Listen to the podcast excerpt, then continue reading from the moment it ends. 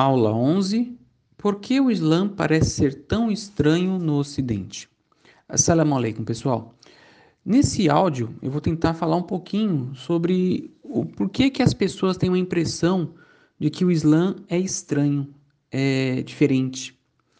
E olha só, apesar do Islã ter surgido no, no Oriente e hoje está no mundo inteiro, na Europa, aqui na América, é, todos os lugares, é, ele é visto de uma maneira estranha pelas pessoas. Talvez a primeira coisa é, importante a ser dita é sobre o juízo de valores. É comum entre os orientais valorizarem mais as tradições e os costumes. Veja, por exemplo, os japoneses, eles são bem tradicionalistas. E aqui no Brasil, nós passamos por muitas influências e perdemos algumas tradições. É, somos um povo totalmente mixegenado, com muitas pessoas de vários lugares do mundo. E, apesar de constar que somos um país religioso, poucos são crentes na prática. A visão sobre religiosidade é diferente. Por exemplo, no Islã, nós temos cinco orações obrigatórias que são feitas diariamente. Então, logo cedo, o muçulmano acorda e se lembra de Deus ao fazer a ablução para fazer a oração da manhã. Isso aí acontece lá pelas quatro e meia, cinco horas, cinco e meia, dependendo da, da cidade que a pessoa resida. Aí à noite ele está lá lembrando de Deus ao fazer a oração da noite. Já vou falar aqui no Brasil, tá? Já o, o brasileiro não muçulmano, eh, seja católico ou evangélico, é, muitas vezes ele não ora. Não vou nem falar dos ateus, tá? Vou falar apenas de quem é religioso. O católico ou evangélico, muitas vezes ele não, não faz a oração ao longo do dia, não tem uma vida religiosa. Eles não têm o costume de praticar orações. Eu, quando eu era cristão, me lembro de que minha avó falava para eu fazer oração, rezar, antes de dormir.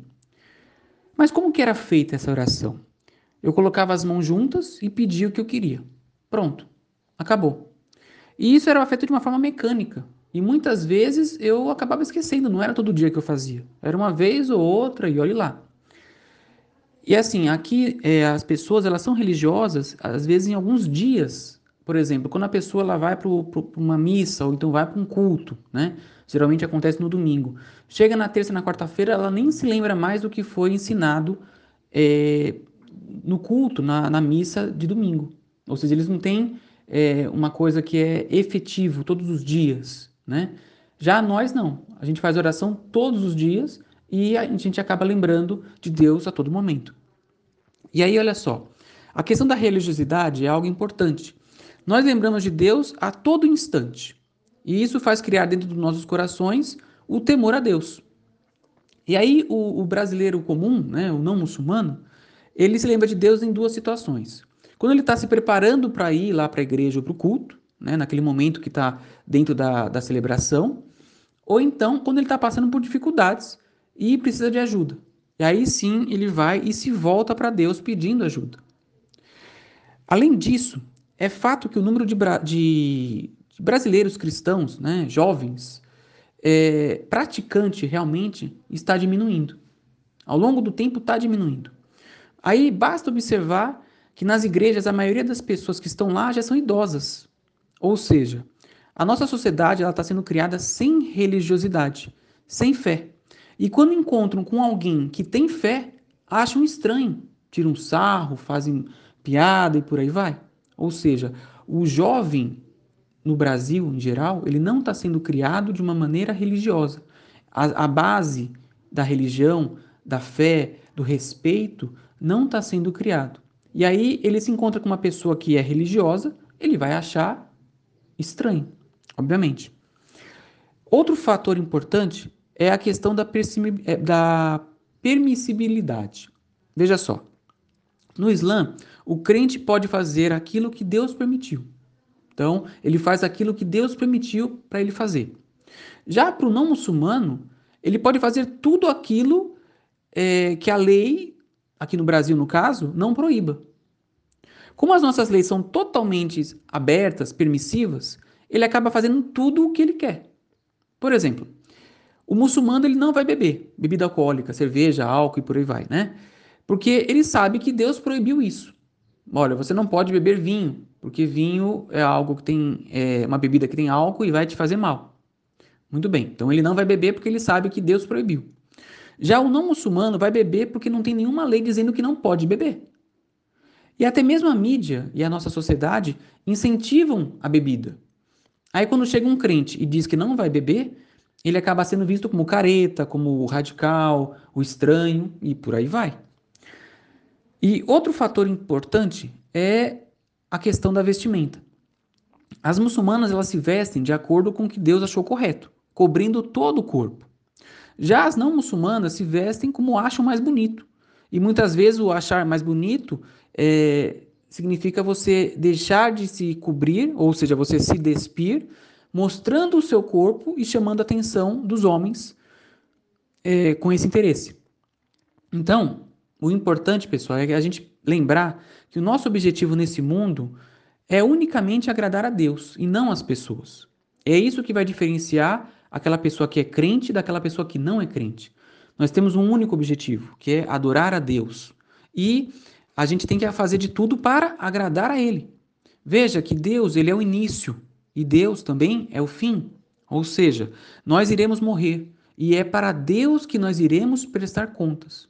Ou seja, não importa o que as pessoas falam ou acham, tudo isso daqui que a gente vive nesse mundo vai embora, vai acabar.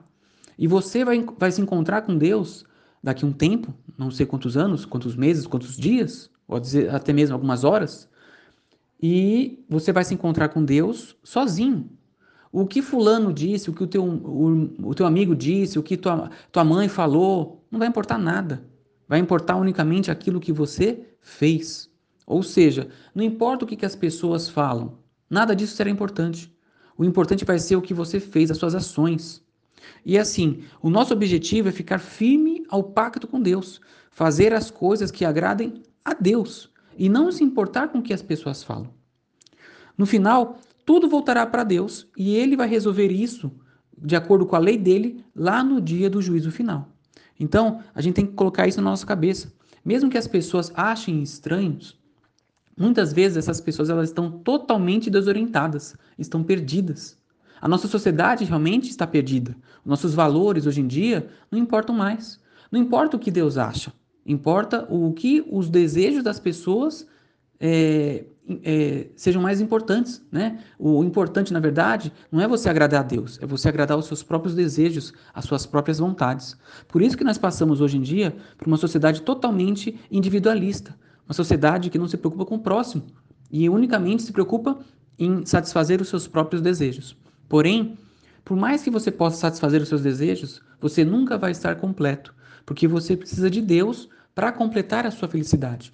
E nós temos que sempre lembrar: isso aqui nesse mundo vai acabar. Nós teremos que prestar contas a Deus. E no dia do juízo, o que vai valer, é, a lei que vai estar vigente, não é a lei dos nossos desejos, das nossas vontades, mas sim a lei que Deus fez descer para este mundo. Ou seja, é a religião que Deus colocou aqui para nós seguirmos.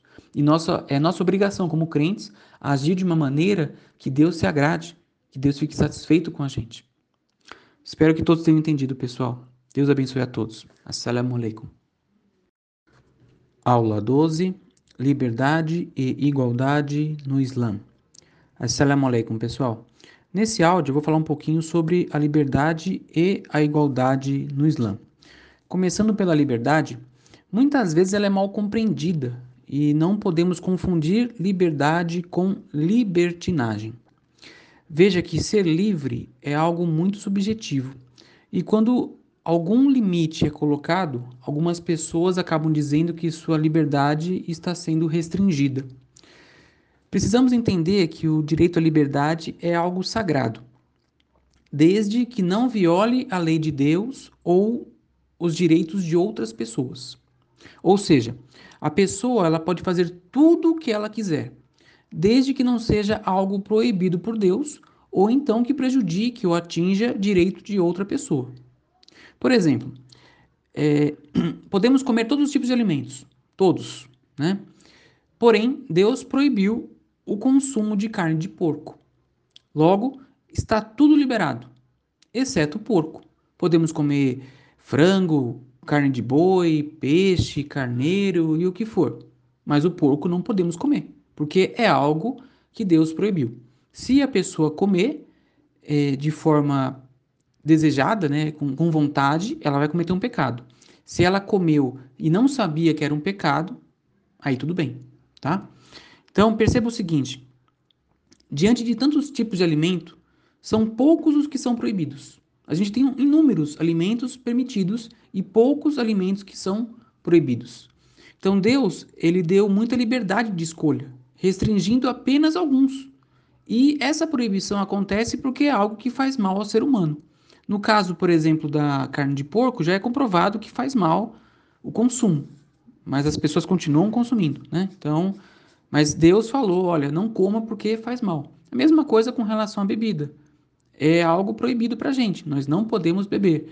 Porém, é, sabemos já cientificamente que faz mal, aquela coisa toda, né? Mas, é, infelizmente, é consumido em larga escala. Então, isso aí seria o conceito geral de liberdade, né? Com relação à liberdade de crença, Deus, no Alcorão, ele diz o seguinte, ó: Não há imposição quanto à religião, porque já se destacou a verdade do erro. Quem renegar o mal e crer em Deus, terá alcançado o laço mais forte, que nunca se rompe. Veja então, olha só, que não há imposição quanto à religião. Ou seja, o ser humano ele tem o livre-arbítrio de escolher o que ele quer se ele quer seguir a Deus, ótimo. Se ele não quiser seguir a Deus, aí é com ele, né? Porém, nós somos reféns das nossas escolhas. E por isso que precisamos analisar atentamente o que vamos fazer. Porque se eu tomar um caminho errado, eu posso sofrer consequências e muitas vezes essas consequências não serão do meu agrado. Por isso que o ideal, pessoal, é sempre a gente seguir o que Deus está mandando, mesmo que seja contrário às nossas vontades. Porque o que Deus ordena para a gente é o melhor. Basta a gente refletir, a gente vai ver que realmente o que ele fala para a gente fazer é o melhor. E aí, olha só, veja que com relação à religião, é, é necessário que, ela, que a pessoa ela tenha fé, vontade, empenho e prática. Se fosse introduzido pela força, nada disso aconteceria a pessoa não estaria fazendo de, de livre e espontânea vontade, de bom coração, de boa, né? com ânimo, com desejo de fazer, de agradar a Deus. Não, ela estaria sendo coagida a fazer por causa de outra pessoa. E aí não daria certo, né? Não existiria esse empenho, essa vontade, é, esse desejo de agradar a Deus. Logo, não faz sentido. Isso aqui foi, foi o, o, a parte, pessoal, sobre a liberdade. Eu vou falar um pouquinho agora sobre a igualdade, tá? É interessante também. Veja só que perante Deus, todos nós somos iguais, porém não somos necessariamente idênticos. Vamos ter alguns que são mais ricos, outros que são mais pobres, algumas pessoas que têm mais potencial do que outras. É... Então, assim, existem vários tipos de pessoas, né? As pessoas são diferentes. Entretanto, é, não existe um estatuto, de, um estatuto de superioridade de classes ou de raça sobre a outra. Ou seja, não é porque a pessoa ela é rica que ela é superior à pobre. E não é, por exemplo, porque a pessoa. É, vou dar um exemplo bem clássico aqui no Brasil. Não é porque a pessoa veio de algum país árabe e fala árabe que ela é superior àquele que é brasileiro e não fala árabe. Isso aí é uma coisa que, infelizmente, a gente percebe isso nas mesquitas, né? Então, é, a religião em si, uma coisa importante, nós temos que seguir a religião e não o que as pessoas fazem, tá? O Islã, a religião, não faz diferença nenhuma entre a linhagem, a cor da pele, as riquezas ou o prestígio. A única distinção para Deus é com relação à piedade. Ou seja, Deus ele fala o seguinte, olha só: "O mais honrado de vós perante Deus é o mais virtuoso". Ou seja, o mais virtuoso é aquela pessoa que tem mais prestígio perante Deus. Então, olha que ele não está falando, ah, a pessoa tem que ser branca, a pessoa tem que ser negra, a pessoa tem que ser asiática, a pessoa tem que ser sei lá o quê. Não está falando que a pessoa tem que ser rica ou tem que ser pobre. Não está falando nada disso. Não está falando é, é, da origem, né, de, de onde veio, ah, porque é americano, porque é europeu, porque é africano. Não está falando nada disso. Deus, ele só está olhando para aquela pessoa que é mais virtuosa. É isso que nós temos que colocar. É aquela pessoa que mais se esforça para agradar a Deus, para fazer boas ações. Não importa se a pessoa é rica e faz, é, é, não comete boas ações, não vai adiantar nada. Por exemplo, o, o faraó, ele era rico, riquíssimo, porém tinha uma péssima conduta. Não adiantou nada toda a riqueza que ele teve. Então, devemos ter em mente alguns aspectos, e essa parte é importante. Olha só. Primeiro aspecto: todos os homens são criados por um único e mesmo Deus, que é eterno. Tá? Então, nós somos criados por Deus. Todos os homens, homens e mulheres, eu quero dizer a raça humana, né, é, pertencem à raça humana e são descendentes de Adão e Eva.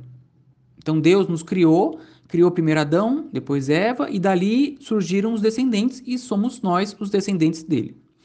Deus ele é bondoso com as suas criaturas.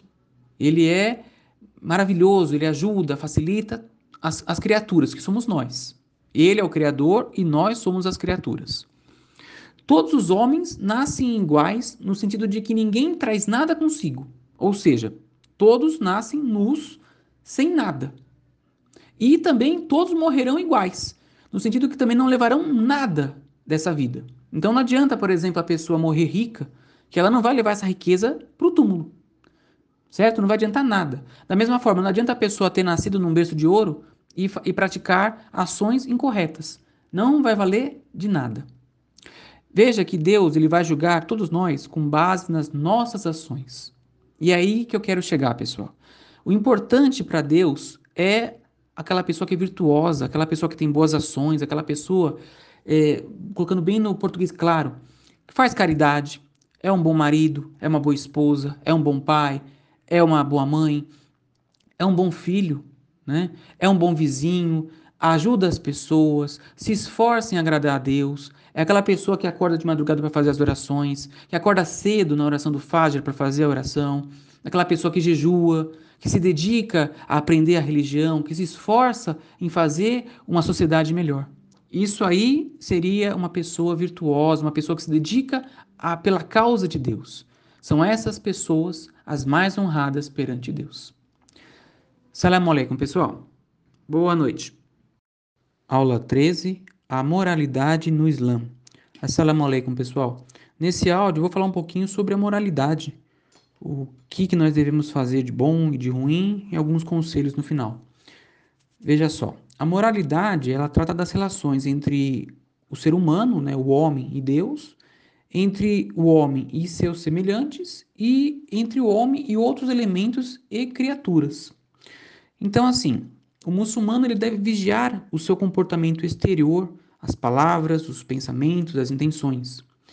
É, o papel do ser humano é defender o bem e também combater o mal, procurar aquilo que é verdadeiro e abandonar o que é falso, amar o que é belo e evitar a indecência, a promiscuidade e o haram, o proibido.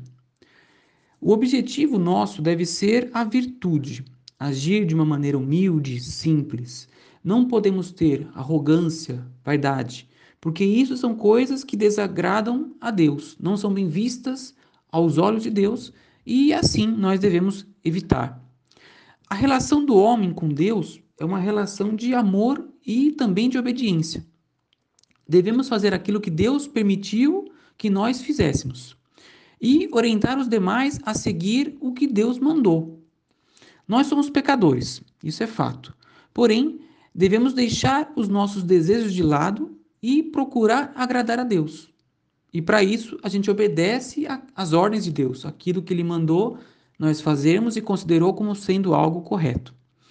Na relação entre o homem e os seus semelhantes, nós devemos agir com bondade para com a família, os parentes, ter respeito aos idosos, compaixão com os jovens, cuidado com aqueles doentes e também o apoio aos necessitados, aquelas pessoas que estão passando por dificuldade. Devemos pensar mais no próximo, facilitando a vida dele e se dedicar a ajudar no que for possível.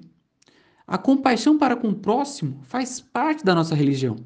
E veja, pessoal, como que muitas vezes isso é pouco visto, porque nós estamos praticando pouco isso.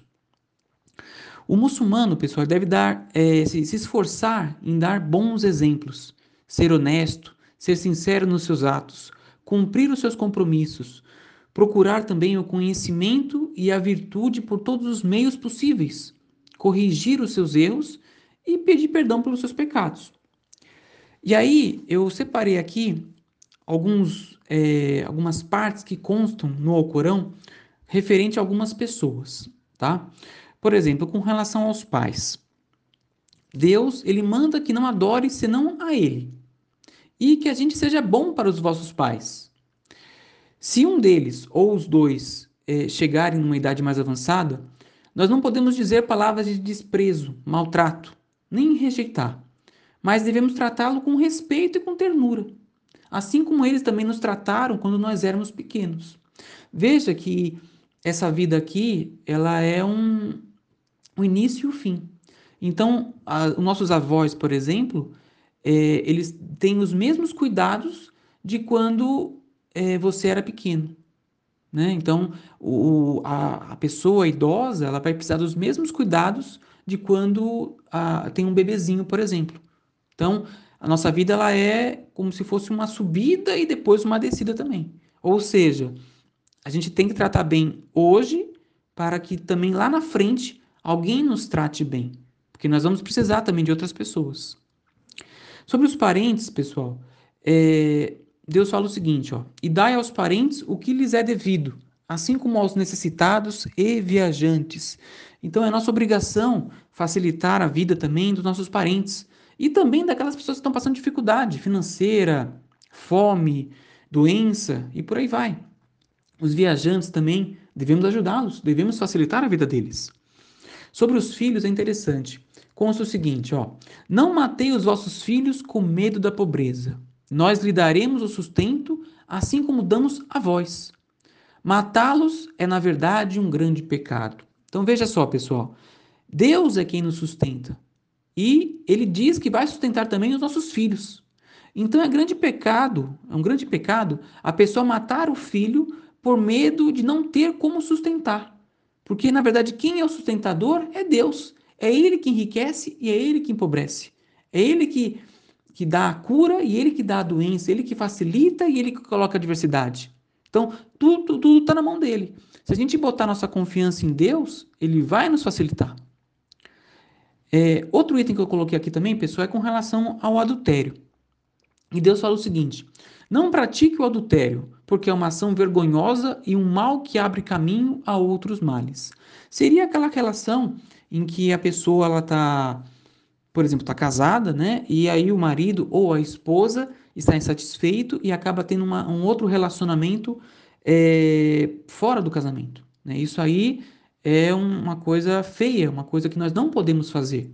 Da mesma maneira, é, aquela pessoa que é solteira e acaba tendo relação é, íntima, né? Com outra pessoa por aí, né? Então, assim, não é o correto. Qual é o correto? É a pessoa se casar e aí, dentro do casamento, ela satisfazer os desejos. Essa, sim, que é a forma correta que a nossa religião nos ensina. Que a gente busque a satisfação dos nossos desejos, das nossas vontades, dentro daquilo que é halal, que é lícito. E no caso aqui, é o casamento.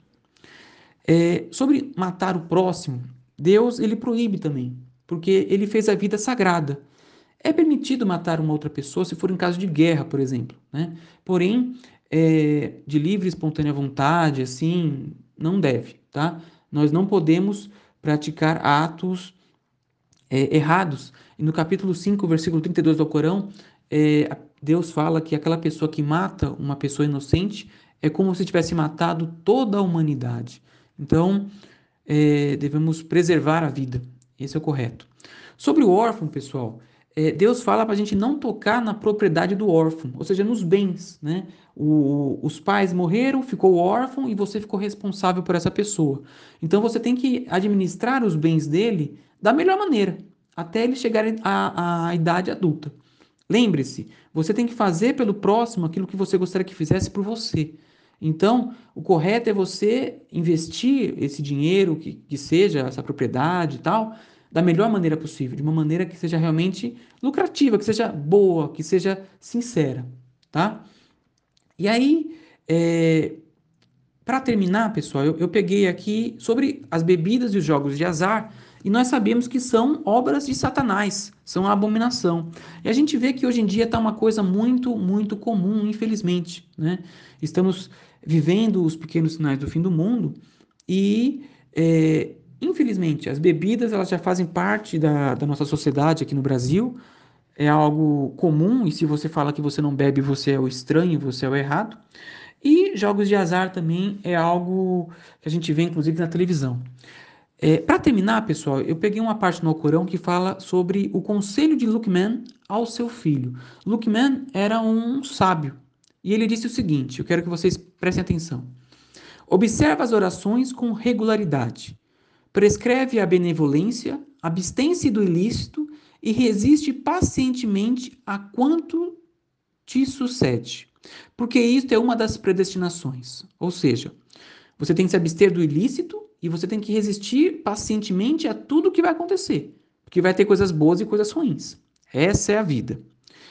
E olha só, e não te mostres arrogante para com os outros, nem ande na terra com insolência, porque Deus não ama os arrogantes e jactanciosos.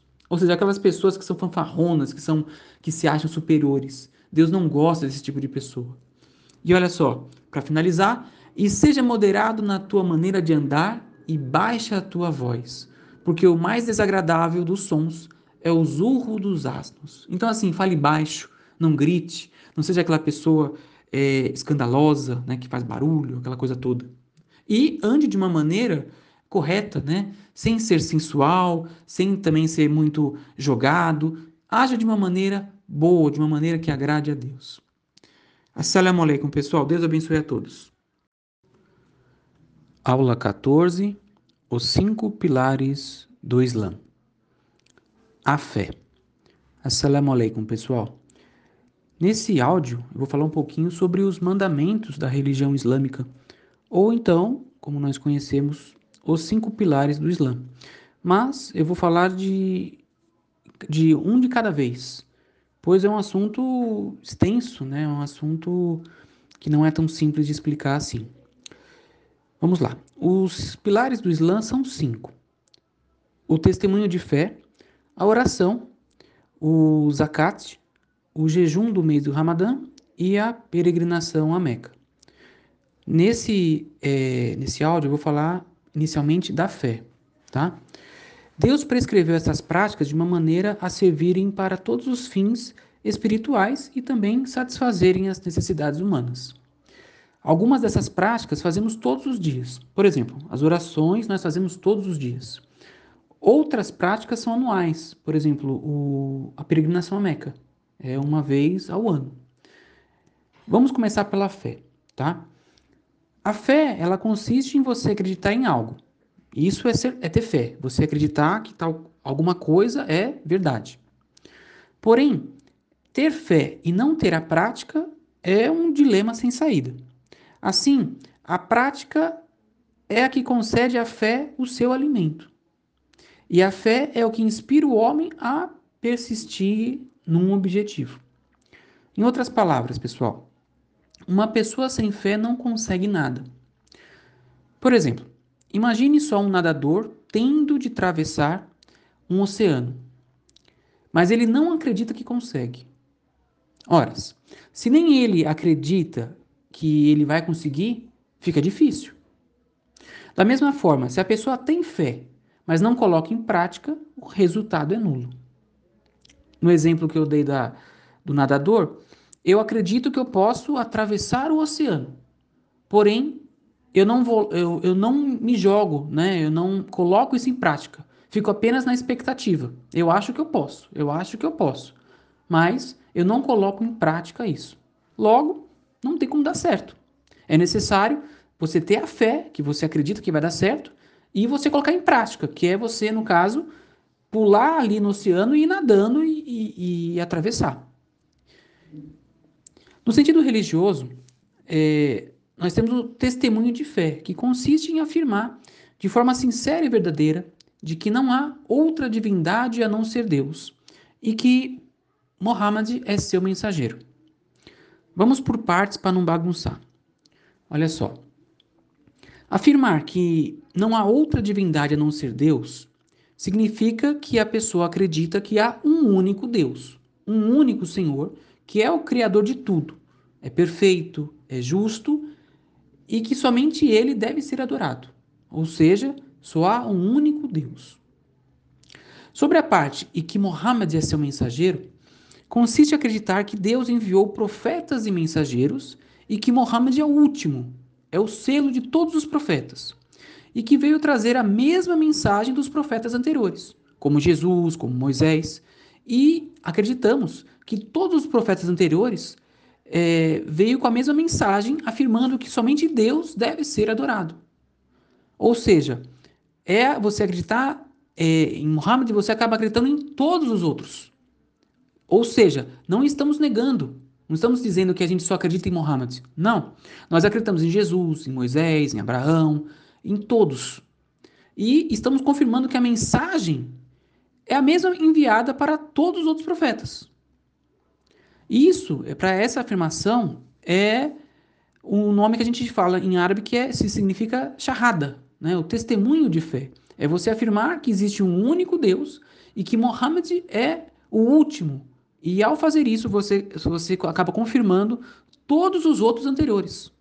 Lembrando, pessoal, que para nós, é, futuramente eu vou falar especificamente sobre os profetas, assim que eu terminar esses pilares, vou falar sobre a história de cada um dos profetas e vou entrar nessa parte de Jesus, que é que talvez aqui no Brasil a gente tenha mais, é, mais curiosidade, né? Para quem já foi cristão como eu, a família, todo mundo. Então, assim, é, para nós, Jesus, ele é um profeta, é um mensageiro de Deus. Ele não é uma parte de Deus, ele não é a trindade, e é, também ele não é Deus. E na, na, na, parte que consta, que eu vou falar exatamente sobre a, essa parte sobre Jesus, a gente vai ver várias partes que constam, inclusive na Bíblia, falando que ele não é Deus, pelo contrário, que ele é um profeta, tá? Então, é, para nós, na hora que a gente afirma que Mohammed é o mensageiro, nós não estamos negando Jesus, muito pelo contrário, nós estamos afirmando realmente que é, Jesus foi um, um, mensageiro, que foi um profeta. Seria a mesma coisa, é, por exemplo, na época de Jesus, as pessoas tinham que acreditar nele. E ao acreditar nele, acreditavam também em Moisés, que veio antes dele. Ou seja, uma mensagem não é contrária à outra. Se você acredita em Jesus, você obviamente você está acreditando também em Moisés. E se você acredita em Mohammed, você está acreditando também em Jesus, em Moisés e todos os outros anteriores, Abraão e por aí vai. Então, não é que você acredita em um e não acredita no outro. Não é assim. A gente acredita em todos os profetas. A diferença é que nós adoramos unicamente a Deus e Mohammed veio, veio como, como selo, como último, confirmando todas as mensagens é, enviadas né, anteriores. E que todos os profetas e mensageiros pregaram que somente Deus deve ser adorado. Qualquer dúvida, pessoal, é, me responda, me mande mensagem no privado e no que eu puder ajudar também, é, estou à disposição. Na, no áudio anterior, no próximo áudio, nós vamos falar um pouquinho sobre a oração, vou falar sobre a ablução e vamos progredindo, se Deus quiser, até a gente terminar esses cinco pilares e aí depois entraremos, se Deus quiser, na, na história de alguns profetas. Eu acho que é importante a gente conhecer também e aprofundar o nosso conhecimento. Deus abençoe a todos, pessoal. Assalamu alaikum. Aula 15, a oração. Assalamu alaikum, pessoal. Nesse áudio eu vou falar um pouquinho sobre a oração, a parte teórica, tá? A oração ela é um dos pilares do Islã e é considerado como a base fundamental da nossa religião. Veja só, enquanto que o testemunho de fé que a gente viu no, no áudio anterior constitui algo teórico a oração e os demais pilares constituem a prática é, efetiva né, da religião. Então, na, na charrada, no testemunho de fé, você apenas fala uma frase que isso te faz entrar na religião. Enquanto que a religião não é apenas algo teórico, ela precisa de uma parte prática. E aí que entra a oração, o jejum, a caridade e a peregrinação à Meca. E aí, sobre a oração, a gente percebe o seguinte: um dos, do, dos instintos do homem é a inclinação para adorar alguma coisa.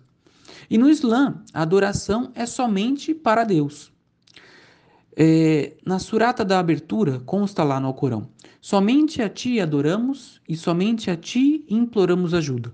Então perceba que Deus fala que os crentes são aqueles que somente a Deus adoram e somente para Deus pedem ajuda. Aí a pergunta que vem é o seguinte: mas por que, que nós temos que fazer oração? Deus, no Alcorão, ele fala o seguinte também: Não criei os gênios e os humanos senão para me adorarem. Então perceba que o objetivo da nossa vida aqui nesse mundo é adorar a Deus. Porém, apesar de Deus ter ordenado que os homens, os humanos, né, o adorem, Deus não precisa dessas orações, porque ele não tem necessidade. Deus é livre de toda necessidade. Em outras palavras, Deus não precisa da gente. Somos nós que precisamos dele. Ou seja, a oração não é para Deus, a oração é para nós mesmos. Somos nós que dependemos de Deus, porque ele não depende de ninguém. E, veja só, ele afirma também que tudo o que fizermos será para o nosso próprio benefício. Logo, ao fazer a oração, nós vamos estar o adorando. E como ele nos fez para o adorarmos, estaremos fazendo uma boa ação. Certo? Seria mais ou menos essa a ideia. Bom, as razões da oração são: número um, pessoal, eu numerei aqui para ficar fácil. Reforçar a fé na existência e na bondade de Deus. Número dois, ajuda o homem na compreensão das suas aspirações naturais. Veja que nós somos limitados e a gente é, pede para Deus e Deus vai lá e nos concede aquilo que nós pedimos. Número 3. Purifica o coração e conforta a alma. Por acaso, pessoal, não é Deus quem facilita a nossa vida? Não é Ele que traz todo o conforto que nós precisamos? Quando a gente está numa situação que a gente não consegue achar saída, para quem que a gente se volta? Para Deus. Então, assim, Deus ele facilita o nosso coração, ele purifica o nosso coração e também traz aquele conforto para a gente. Veja que, por mais que a gente tenha tudo nesse mundo, nós vamos precisar daquela parte espiritual. E isso somente Deus pode nos dar. Número 4. Elimina as tendências más e desonestas. A pessoa pensa o seguinte: está chegando o horário da oração. Eu não vou cometer um pecado. Por quê? Porque está chegando a hora, eu vou ter que me prostrar para Deus, Deus está me vendo. A pessoa se lembra de Deus e aí enche o seu coração de temor e aí evita cometer um pecado. Então é importante. A oração ela é como se ela, ela instruísse a pessoa a ficar realmente no caminho certo. E a gente vê, pessoal, que a oração ela é uma devoção espiritual e também uma prática de exercício físico. Porque assim, o corpo se movimenta, né? Na hora que a gente tem que se prostrar, tem que levantar, e aí acaba unindo a alma e o cérebro na adoração a Deus. E aí, pessoal, existem algumas condições para a oração, tá? Veja só. Ela é obrigatória para qualquer muçulmano, seja homem ou mulher. Ela é obrigatória. Desde que a pessoa seja adulta, tenha responsabilidade e tenha consciência das coisas. As crianças elas devem iniciar a oração aos 7 anos. E deve ser reforçado quando elas chegam lá para os 10 anos. Deve reforçar realmente para fazer a oração, tá? A pessoa deve ser isenta também de qualquer doença grave. Ela tem que ter condições físicas, psicológicas de conseguir fazer a oração. E as mulheres, quando elas estão no período menstrual é, e após o parto, elas ficam isentas de orar. Veja como que Deus é bondoso. É, Deus isentou a mulher de fazer a oração nesse período. E a mulher, ao não fazer a oração é, nesse período, ela está cumprindo uma ordem de Deus. Ou seja, ela está fazendo uma adoração a Deus, porque ela está respeitando e fazendo aquilo que Deus ordenou, que é para não fazer a oração enquanto estiver nesse período. A classificação das orações, pessoal, isso aqui é uma coisa legal. Nós temos a oração obrigatória, que são as cinco orações diárias. Temos também a oração suna, né, que são as orações que acompanham as orações obrigatórias. Por exemplo, na oração da manhã, é, pode-se fazer a oração suna antes da oração obrigatória. Como é que é essa oração suna, pessoal? São dois rakás. A gente vai ver mais para frente. Eu vou tentar explicar em áudio, não sei se eu vou conseguir, espero que sim, como que faz realmente a oração. Com aquele PDF é, e os vídeos eu acho que fica mais fácil acompanhar. Mas eu vou tentar explicar da forma que for. E temos também as orações facultativas, que são as orações que a pessoa pode fazer em qualquer hora do dia ou da noite. Recomenda-se muito fazer a oração de madrugada, no último terço da noite. Sobre os períodos das orações, pessoal, nós falamos que temos cinco orações é, obrigatórias, né? É, em ordem aqui do dia, a gente pode dizer o seguinte: temos a oração da alvorada, que também é chamada de oração da manhã. Ela começa depois do despontar da alvorada e vai até o nascer do sol. Aqui, onde eu moro, ela começa mais ou menos lá pelas 5 horas da manhã, 5 e 15, e vai até umas 6 e pouquinho, né? O horário que já está clareando. Aí depois temos a oração do meio-dia. Ela inicia é, depois que o sol começa a declinar do seu zênite e vai até a metade da onde ele se põe. É, aqui onde eu moro, ela inicia mais ou menos 11h40 e vai até as 3h30 da tarde, aproximadamente. Tá? No aplicativo Muslim Pro, tem os horários certinhos para cada cidade. É muito bom. Facilita para a pessoa poder se, se, é, se organizar caso ela não consiga ver pelo sol. Temos também a oração da tarde, que ela inicia entre o meio da tarde e antes do pôr do sol. Então, ela inicia aqui mais ou menos 3h40, tá? Mais ou menos esse horário, 3h40 e vai até antes do pôr do sol. Aqui onde eu moro vai mais ou menos até umas 5 e meia, mais ou menos, né? Aí depois nós temos a oração do pôr do sol, que ela acontece após o pôr do sol. Então, temos a oração da tarde, né? É, antes do pôr do sol, mais ou menos 5 e meia. Aí o sol começa a se pôr. Na hora que o sol se pôs, aí sim inicia essa oração do pôr do sol. E ela dura enquanto tiver aquele brilho vermelho, meio alaranjado no horizonte. E dura mais ou menos uma hora e vinte, uma hora e meia, aproximadamente. E por último, das, das últimas orações obrigatórias, nós temos a oração da noite. Começa após o, aquele brilho vermelho desaparecer, né? E continua até um pouco antes da alvorada. Ou seja, você pode fazer essa oração até antes da próxima oração, que é a oração da manhã, lá no outro dia. Então veja que a gente tem um, um tempo bom para poder fazer essa oração da noite. Qualquer dúvida, pessoal, é, envie aqui, tá ok? E é, na, no próximo áudio eu vou falar um pouquinho sobre a ablunção, que é uma, uma condição para a pessoa poder fazer a oração, como que a pessoa tem que fazer essa ablunção, que é a purificação, tá ok? Deus abençoe a todos. Assalamu alaikum. Aula 16, a ablunção. Assalamu alaikum, pessoal. Nesse áudio eu vou falar um pouquinho sobre a ablunção. Mas antes disso, eu é, tenho uma, uma pergunta que me fizeram, que pode ser também a dúvida de outras pessoas. A pergunta era o seguinte: o horário da oração do meio-dia na minha cidade começa meio-dia e 17. Quer dizer que nesse exato momento eu tenho que parar tudo e fazer a oração? A resposta é não. Veja só. Aquele horário que consta lá no Muslim Pro significa que o horário da oração iniciou exatamente naquele horário. E ela pode ser feita até antes do início da próxima oração. Ou seja, iniciaria a oração próximo do meio-dia, né, meio-dia e 15, meio-dia 17, e iria até a metade da tarde. Seria lá pelas três, três e pouquinho, mais ou menos, depende da cidade, né?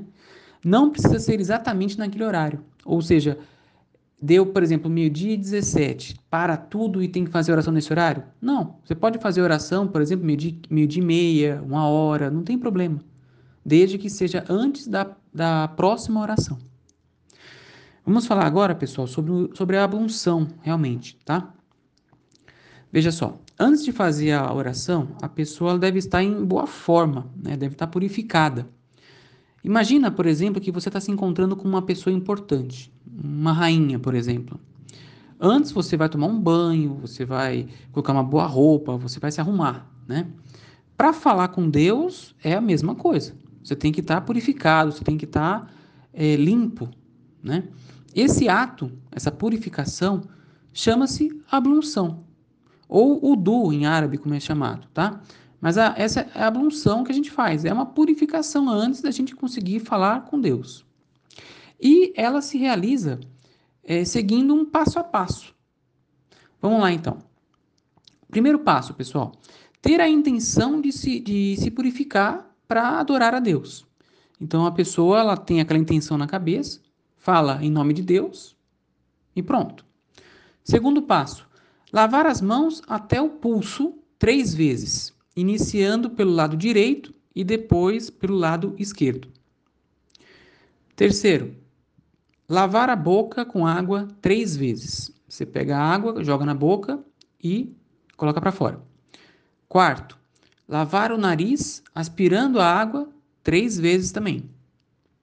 Cinco, lavar o rosto três vezes com as duas mãos, indo desde a testa até o queixo e de uma orelha à outra orelha, lavando o rosto inteiro, então.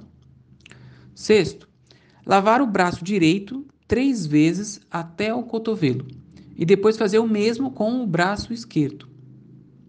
Sétimo, passar a mão úmida sobre a cabeça. A mão está molhada, né? Passa sobre a cabeça. Oitavo, limpar a parte interior da orelha com o dedo indicador e a parte externa com os polegares. Isso se faz com os dedos úmidos mesmo, tá? Passa só para limpar. E a última seria lavar os pés até o tornozelo, fazendo isso três vezes, iniciando também pelo pé direito. Pode-se colocar uma meia e passar a mão úmida sobre os pés. É válido também. Esse ritual, pessoal, se chama-se ablução, tá? E aí a pessoa ela está purificada e pronta para iniciar a oração. E vamos lá, por quanto tempo que a ablução é válida? A ablução fica válida enquanto ela não quebrar a ablução. E aí, o que, que quebra a ablução? A gente tem algumas coisinhas aqui. Por exemplo, fazer as necessidades fisiológicas, né? urina, soltar gases e por aí vai. Isso aí faz quebrar a ablução. Sair sangue ou pus de qualquer parte do corpo. Isso aí também quebra a ablução. O vômito também quebra. O adormecimento prolongado também quebra, e ter relação sexual também quebra a ablução. Existe a ablução maior, completa, que é um banho mesmo. E ela deve ser feita depois do, do contato íntimo entre o casal. Depois, ou então depois de um, de um sonho que tenha quebrado a pureza, ou é, no fim do período menstrual ou após o parto. Ou seja, após a relação sexual, após um sonho que quebrou a pureza, é, no fim do período menstrual e após o parto, a pessoa tem que tomar um banho completo, lavando o corpo inteiro. Não pode deixar nenhuma parte do corpo sem lavar. Na, no próximo áudio, pessoal, eu vou falar um pouquinho sobre a oração em si. E acompanhando esse áudio aqui, eu vou enviar aqueles PDFs explicando é, com figura. Eu acho que fica mais fácil para a pessoa conseguir ouvir o, o o áudio e ir seguindo o PDF, a pessoa consegue acompanhar para fazer corretamente a ablução. Qualquer dúvida, é só chamar aqui, pessoal. Assalamu alaikum. Aula 11. Por que o Islã parece ser tão estranho no Ocidente? Assalamu alaikum, pessoal. Nesse áudio, eu vou tentar falar um pouquinho sobre o porquê que as pessoas têm uma impressão de que o Islã é estranho, é diferente. E olha só, Apesar do Islã ter surgido no, no Oriente e hoje está no mundo inteiro, na Europa, aqui na América, é, todos os lugares, é, ele é visto de uma maneira estranha pelas pessoas. Talvez a primeira coisa é, importante a ser dita é sobre o juízo de valores. É comum entre os orientais valorizarem mais as tradições e os costumes. Veja, por exemplo, os japoneses, eles são bem tradicionalistas. E aqui no Brasil, nós passamos por muitas influências e perdemos algumas tradições. É, somos um povo totalmente mixigenado, com muitas pessoas de vários lugares do mundo, e apesar de constar que somos um país religioso, poucos são crentes na prática. A visão sobre religiosidade é diferente. Por exemplo, no Islã, nós temos cinco orações obrigatórias que são feitas diariamente. Então, logo cedo, o muçulmano acorda e se lembra de Deus ao fazer a ablução para fazer a oração da manhã. Isso aí acontece lá pelas quatro e meia, cinco horas, cinco e meia, dependendo da, da cidade que a pessoa resida. Aí à noite, ele está lá lembrando de Deus ao fazer a oração da noite. Já vou falar aqui no Brasil, tá? Já o, o brasileiro não muçulmano, eh, seja católico ou evangélico, é, muitas vezes ele não ora. Não vou nem falar dos ateus, tá? Vou falar apenas de quem é religioso. O católico ou evangélico, muitas vezes ele não, não faz a oração ao longo do dia, não tem uma vida religiosa. Eles não têm o costume de praticar orações.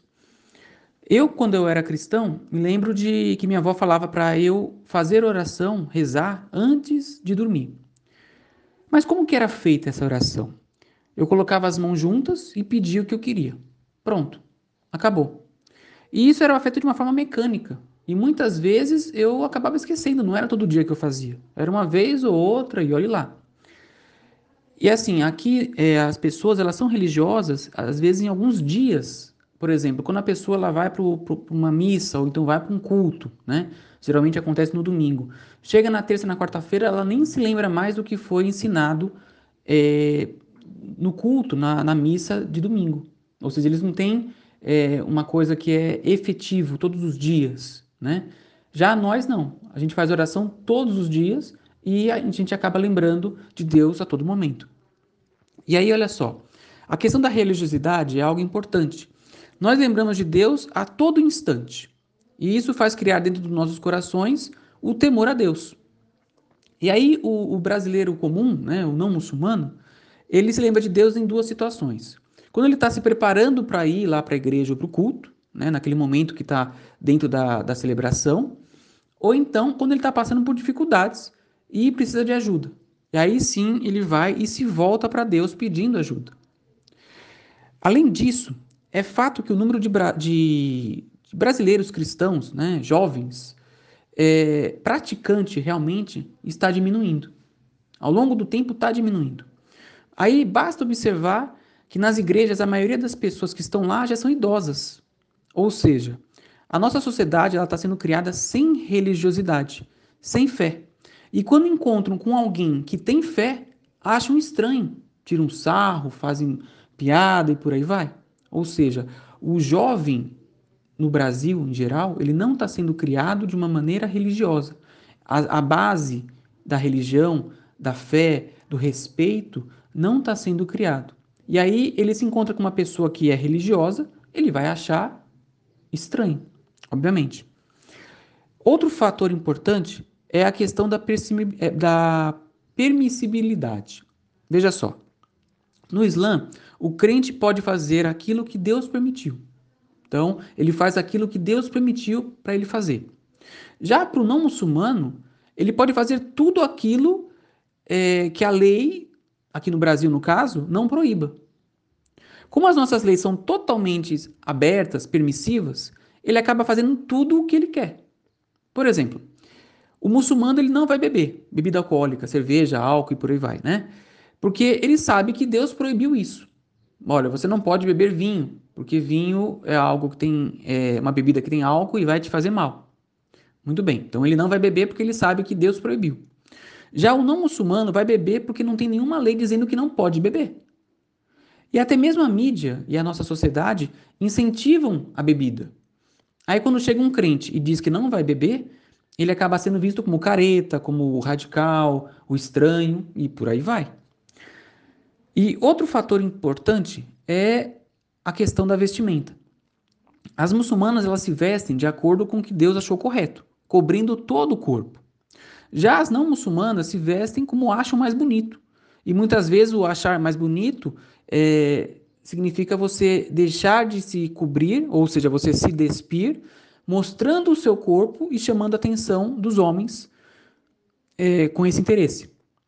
Então, o importante, pessoal, é a gente lembrar que o nosso objetivo nesse mundo é unicamente agradar a Deus e não as pessoas. É isso que vai diferenciar aquela pessoa que é crente daquela pessoa que não é crente. Nós temos um único objetivo, que é adorar a Deus. E a gente tem que fazer de tudo para agradar a Ele. Veja que Deus, ele é o início e Deus também é o fim. Ou seja, nós iremos morrer e é para Deus que nós iremos prestar contas. Ou seja, não importa o que as pessoas falam ou acham, tudo isso daqui que a gente vive nesse mundo vai embora, vai acabar. E você vai, vai se encontrar com Deus daqui um tempo, não sei quantos anos, quantos meses, quantos dias, ou até mesmo algumas horas, e você vai se encontrar com Deus sozinho. O que fulano disse, o que o teu, o, o teu amigo disse, o que tua, tua mãe falou, não vai importar nada. Vai importar unicamente aquilo que você fez. Ou seja, não importa o que, que as pessoas falam, nada disso será importante. O importante vai ser o que você fez, as suas ações. E assim, o nosso objetivo é ficar firme ao pacto com Deus, fazer as coisas que agradem a Deus e não se importar com o que as pessoas falam. No final, tudo voltará para Deus e ele vai resolver isso de acordo com a lei dele lá no dia do juízo final. Então, a gente tem que colocar isso na nossa cabeça. Mesmo que as pessoas achem estranhos, muitas vezes essas pessoas elas estão totalmente desorientadas, estão perdidas. A nossa sociedade realmente está perdida. Nossos valores hoje em dia não importam mais. Não importa o que Deus acha, importa o que os desejos das pessoas é, é, sejam mais importantes, né? O importante, na verdade, não é você agradar a Deus, é você agradar os seus próprios desejos, as suas próprias vontades. Por isso que nós passamos hoje em dia por uma sociedade totalmente individualista, uma sociedade que não se preocupa com o próximo e unicamente se preocupa em satisfazer os seus próprios desejos. Porém, por mais que você possa satisfazer os seus desejos, você nunca vai estar completo, porque você precisa de Deus para completar a sua felicidade. E nós temos que sempre lembrar: isso aqui nesse mundo vai acabar. Nós teremos que prestar contas a Deus. E no dia do juízo, o que vai valer é, a lei que vai estar vigente não é a lei dos nossos desejos, das nossas vontades, mas sim a lei que Deus fez descer para este mundo. Ou seja, é a religião que Deus colocou aqui para nós seguirmos. E nossa, é nossa obrigação como crentes agir de uma maneira que Deus se agrade, que Deus fique satisfeito com a gente. Espero que todos tenham entendido, pessoal. Deus abençoe a todos. Assalamu alaikum. Aula 12. Liberdade e igualdade no Islã. Assalamu alaikum, pessoal. Nesse áudio eu vou falar um pouquinho sobre a liberdade e a igualdade no Islã. Começando pela liberdade, muitas vezes ela é mal compreendida e não podemos confundir liberdade com libertinagem. Veja que ser livre é algo muito subjetivo. E quando algum limite é colocado, algumas pessoas acabam dizendo que sua liberdade está sendo restringida. Precisamos entender que o direito à liberdade é algo sagrado, desde que não viole a lei de Deus ou os direitos de outras pessoas. Ou seja, a pessoa ela pode fazer tudo o que ela quiser, desde que não seja algo proibido por Deus ou então que prejudique ou atinja direito de outra pessoa. Por exemplo, é, podemos comer todos os tipos de alimentos, todos, né? Porém, Deus proibiu o consumo de carne de porco. Logo, está tudo liberado, exceto o porco. Podemos comer frango, carne de boi, peixe, carneiro e o que for. Mas o porco não podemos comer, porque é algo que Deus proibiu. Se a pessoa comer é, de forma desejada, né, com, com vontade, ela vai cometer um pecado. Se ela comeu e não sabia que era um pecado, aí tudo bem, tá? Então perceba o seguinte: diante de tantos tipos de alimento, são poucos os que são proibidos. A gente tem inúmeros alimentos permitidos e poucos alimentos que são proibidos. Então Deus, ele deu muita liberdade de escolha, restringindo apenas alguns. E essa proibição acontece porque é algo que faz mal ao ser humano. No caso, por exemplo, da carne de porco, já é comprovado que faz mal o consumo, mas as pessoas continuam consumindo, né? Então, mas Deus falou, olha, não coma porque faz mal. A mesma coisa com relação à bebida. É algo proibido para gente, nós não podemos beber. Porém, é, sabemos já cientificamente que faz mal, aquela coisa toda, né? mas é, infelizmente é consumido em larga escala. Então, isso aí seria o conceito geral de liberdade, né? Com relação à liberdade de crença, Deus, no Alcorão, ele diz o seguinte, ó: Não há imposição quanto à religião, porque já se destacou a verdade do erro. Quem renegar o mal e crer em Deus, terá alcançado o laço mais forte, que nunca se rompe. Veja então, olha só, que não há imposição quanto à religião. Ou seja, o ser humano ele tem o livre-arbítrio de escolher o que ele quer. Se ele quer seguir a Deus, ótimo. Se ele não quiser seguir a Deus, aí é com ele, né? Porém, nós somos reféns das nossas escolhas. E por isso que precisamos analisar atentamente o que vamos fazer. Porque se eu tomar um caminho errado, eu posso sofrer consequências e muitas vezes essas consequências não serão do meu agrado. Por isso que o ideal, pessoal, é sempre a gente seguir o que Deus está mandando, mesmo que seja contrário às nossas vontades. Porque o que Deus ordena para a gente é o melhor. Basta a gente refletir, a gente vai ver que realmente o que Ele fala para a gente fazer é o melhor. E aí, olha só, veja que com relação à religião, é, é necessário que, ela, que a pessoa ela tenha fé, vontade, empenho e prática. Se fosse introduzido pela força, nada disso aconteceria. A pessoa não estaria fazendo de, de livre e espontânea vontade, de bom coração, de boa, né, com ânimo, com desejo de fazer, de agradar a Deus. Não, ela estaria sendo coagida a fazer por causa de outra pessoa. E aí não daria certo, né? Não existiria esse empenho, essa vontade, é, esse desejo de agradar a Deus. Logo, não faz sentido. Isso aqui foi, foi o, o, a parte, pessoal, sobre a liberdade. Eu vou falar um pouquinho agora sobre a igualdade, tá? É interessante também. Veja só que perante Deus, todos nós somos iguais, porém não somos necessariamente idênticos. Vamos ter alguns que são mais ricos, outros que são mais pobres, algumas pessoas que têm mais potencial do que outras. É...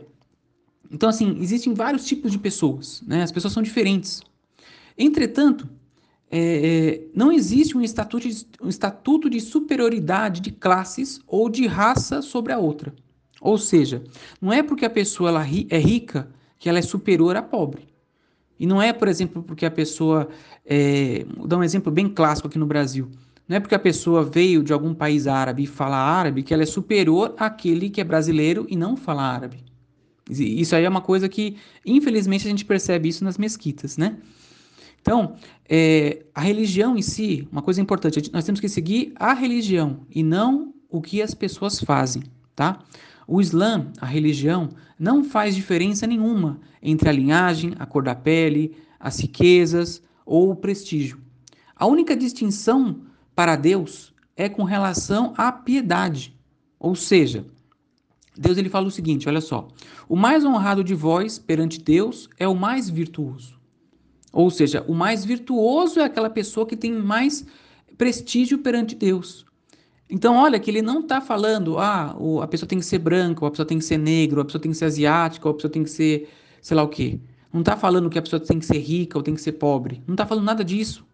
Não está falando é, é, da origem, né, de, de onde veio, ah, porque é americano, porque é europeu, porque é africano. Não está falando nada disso. Deus ele só está olhando para aquela pessoa que é mais virtuosa. É isso que nós temos que colocar. É aquela pessoa que mais se esforça para agradar a Deus, para fazer boas ações. Não importa se a pessoa é rica e faz, é, é, não comete boas ações, não vai adiantar nada. Por exemplo, o, o faraó ele era rico, riquíssimo, porém tinha uma péssima conduta. Não adiantou nada toda a riqueza que ele teve. Então, devemos ter em mente alguns aspectos, e essa parte é importante. Olha só. Primeiro aspecto: todos os homens são criados por um único e mesmo Deus, que é eterno. Tá? Então, nós somos criados por Deus.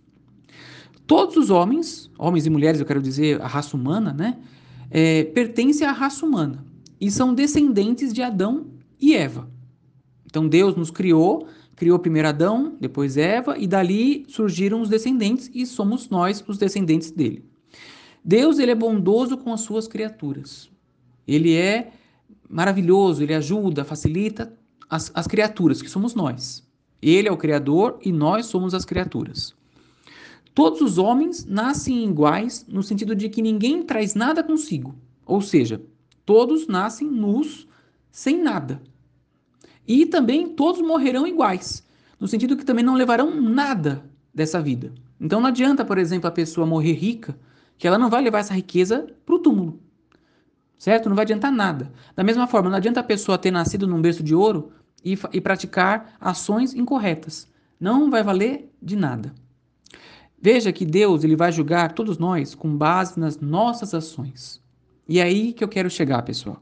O importante para Deus é aquela pessoa que é virtuosa, aquela pessoa que tem boas ações, aquela pessoa, é, colocando bem no português claro, que faz caridade, é um bom marido, é uma boa esposa, é um bom pai, é uma boa mãe, é um bom filho, né? é um bom vizinho, ajuda as pessoas, se esforça em agradar a Deus, é aquela pessoa que acorda de madrugada para fazer as orações, que acorda cedo na oração do Fajr para fazer a oração, aquela pessoa que jejua, que se dedica a aprender a religião, que se esforça em fazer uma sociedade melhor.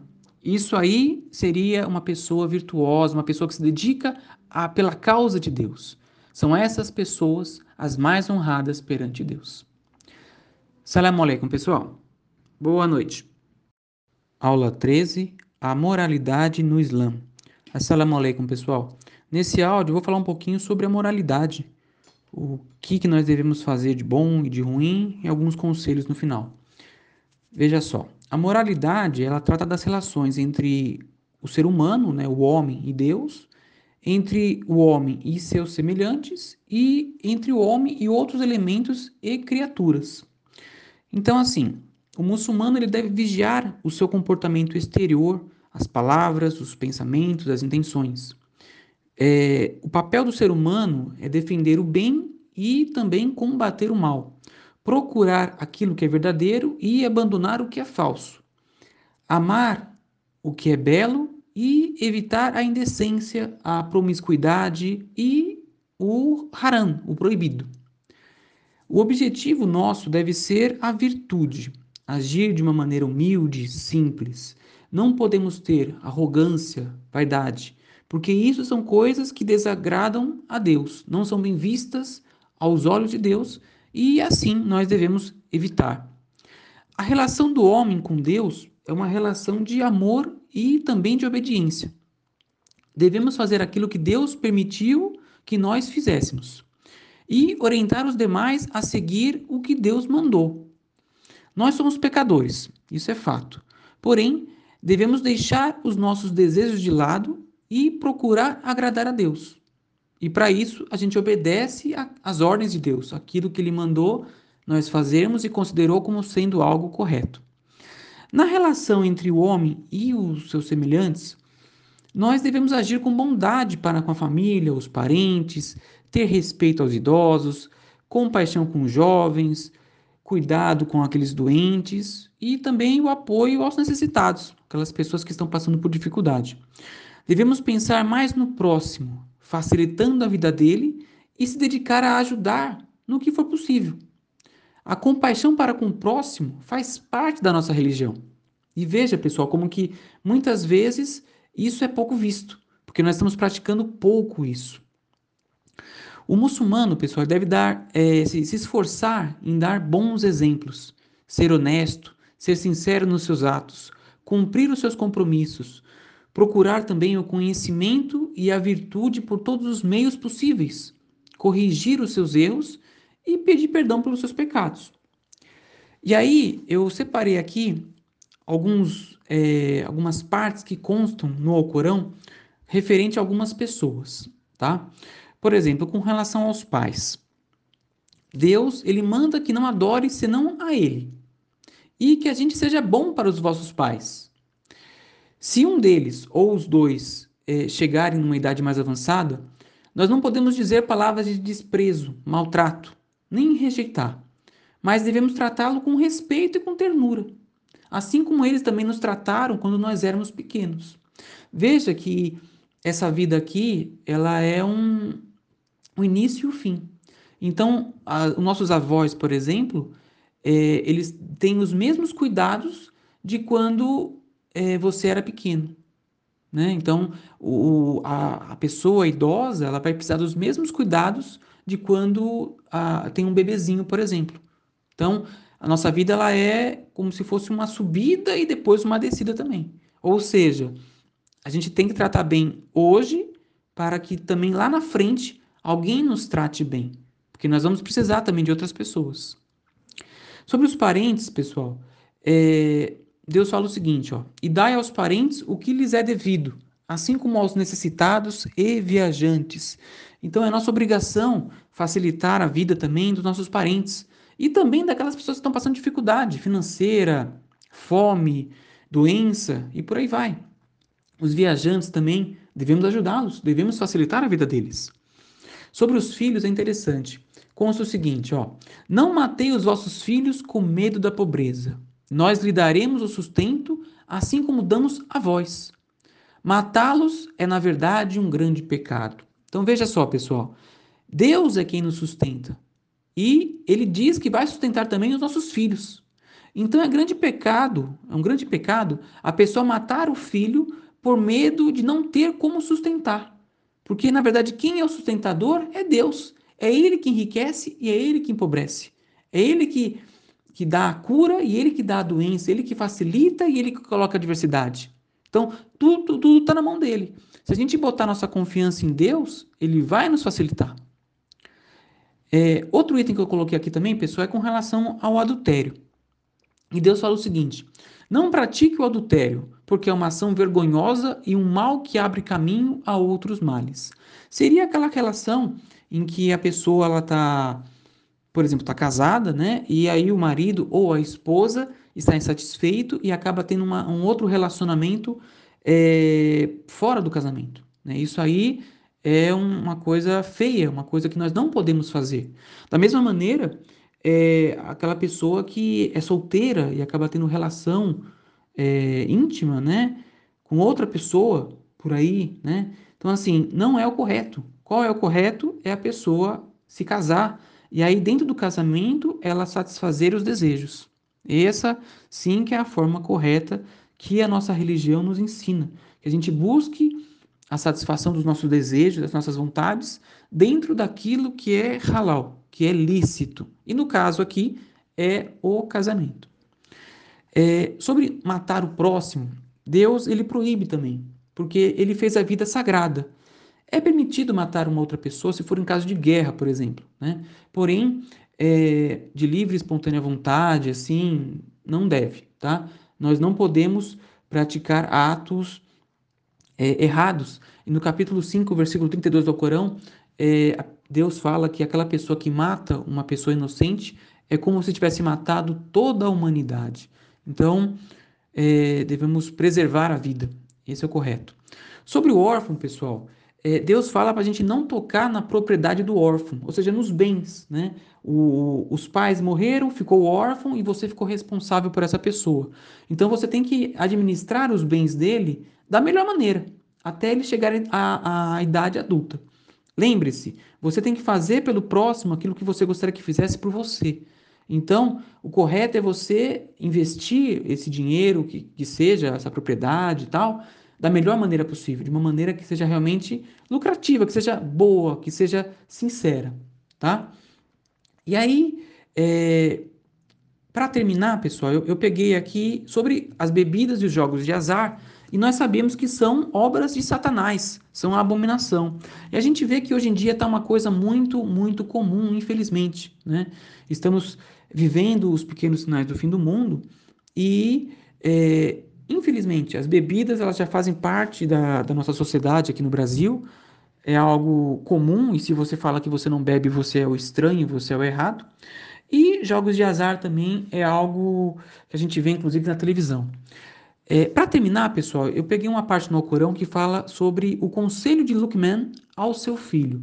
Luqman era um sábio e ele disse o seguinte: eu quero que vocês prestem atenção.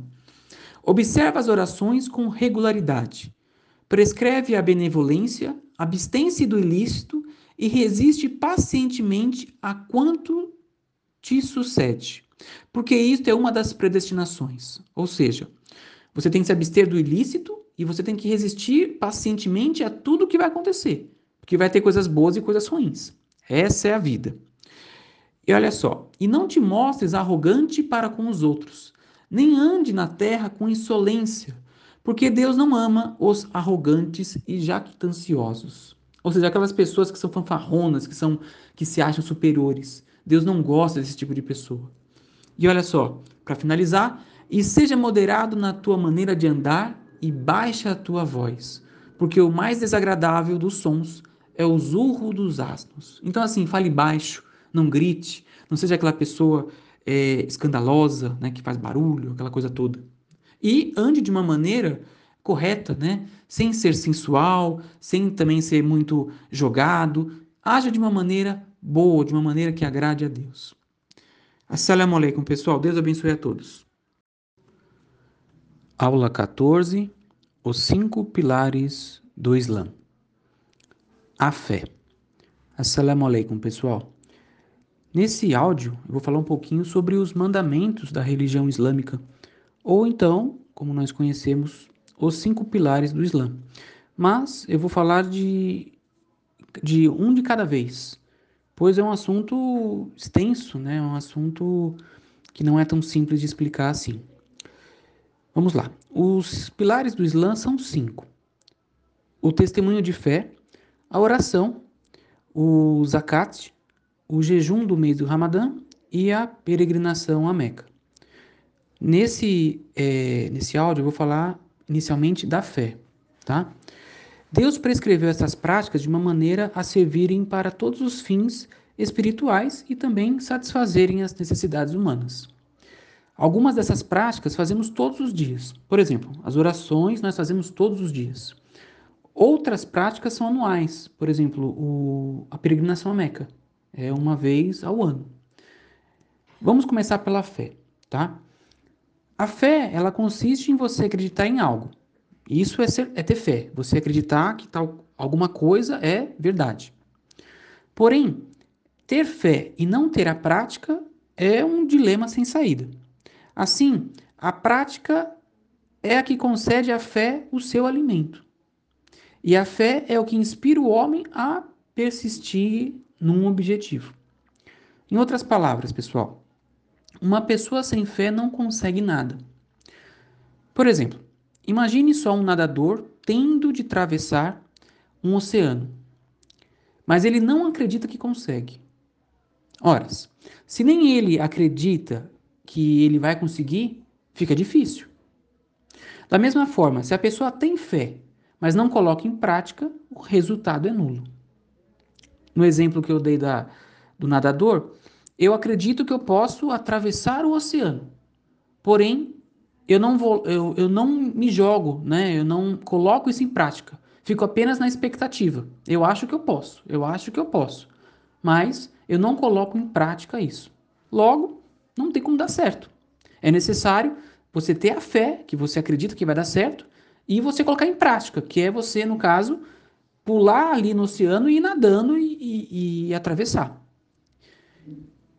No sentido religioso, é, nós temos o testemunho de fé, que consiste em afirmar de forma sincera e verdadeira de que não há outra divindade a não ser Deus e que Mohammed é seu mensageiro. Vamos por partes para não bagunçar. Olha só. Afirmar que não há outra divindade a não ser Deus significa que a pessoa acredita que há um único Deus, um único Senhor, que é o Criador de tudo, é perfeito, é justo e que somente Ele deve ser adorado. Ou seja, só há um único Deus. Sobre a parte e que Mohammed é seu mensageiro, consiste em acreditar que Deus enviou profetas e mensageiros e que Mohammed é o último, é o selo de todos os profetas e que veio trazer a mesma mensagem dos profetas anteriores, como Jesus, como Moisés. E acreditamos que todos os profetas anteriores é, veio com a mesma mensagem, afirmando que somente Deus deve ser adorado. Ou seja, é você acreditar é, em Muhammad, você acaba acreditando em todos os outros. Ou seja, não estamos negando, não estamos dizendo que a gente só acredita em Muhammad. Não. Nós acreditamos em Jesus, em Moisés, em Abraão, em todos. E estamos confirmando que a mensagem é a mesma enviada para todos os outros profetas. Isso, é para essa afirmação, é o nome que a gente fala em árabe que é, significa shahada, né? o testemunho de fé. É você afirmar que existe um único Deus e que Muhammad é o último. E ao fazer isso, você, você acaba confirmando todos os outros anteriores. Lembrando, pessoal, que para nós, é, futuramente eu vou falar especificamente sobre os profetas, assim que eu terminar esses pilares, vou falar sobre a história de cada um dos profetas e vou entrar nessa parte de Jesus, que é que talvez aqui no Brasil a gente tenha mais, é, mais curiosidade, né? Para quem já foi cristão como eu, a família, todo mundo. Então, assim, é, para nós, Jesus, ele é um profeta, é um mensageiro de Deus. Ele não é uma parte de Deus, ele não é a trindade e é, também ele não é Deus. E lá na, na parte que consta, que eu vou falar exatamente sobre a, essa parte sobre Jesus, a gente vai ver várias partes que constam, inclusive na Bíblia, falando que ele não é Deus, pelo contrário, que ele é um profeta, tá?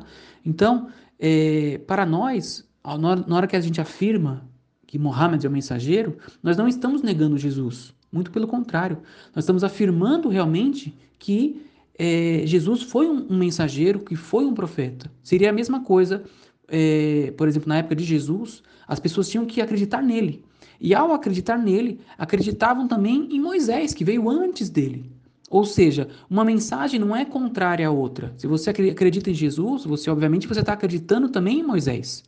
E se você acredita em Mohammed, você está acreditando também em Jesus, em, Mo em Moisés e todos os outros anteriores, Abraão e por aí vai.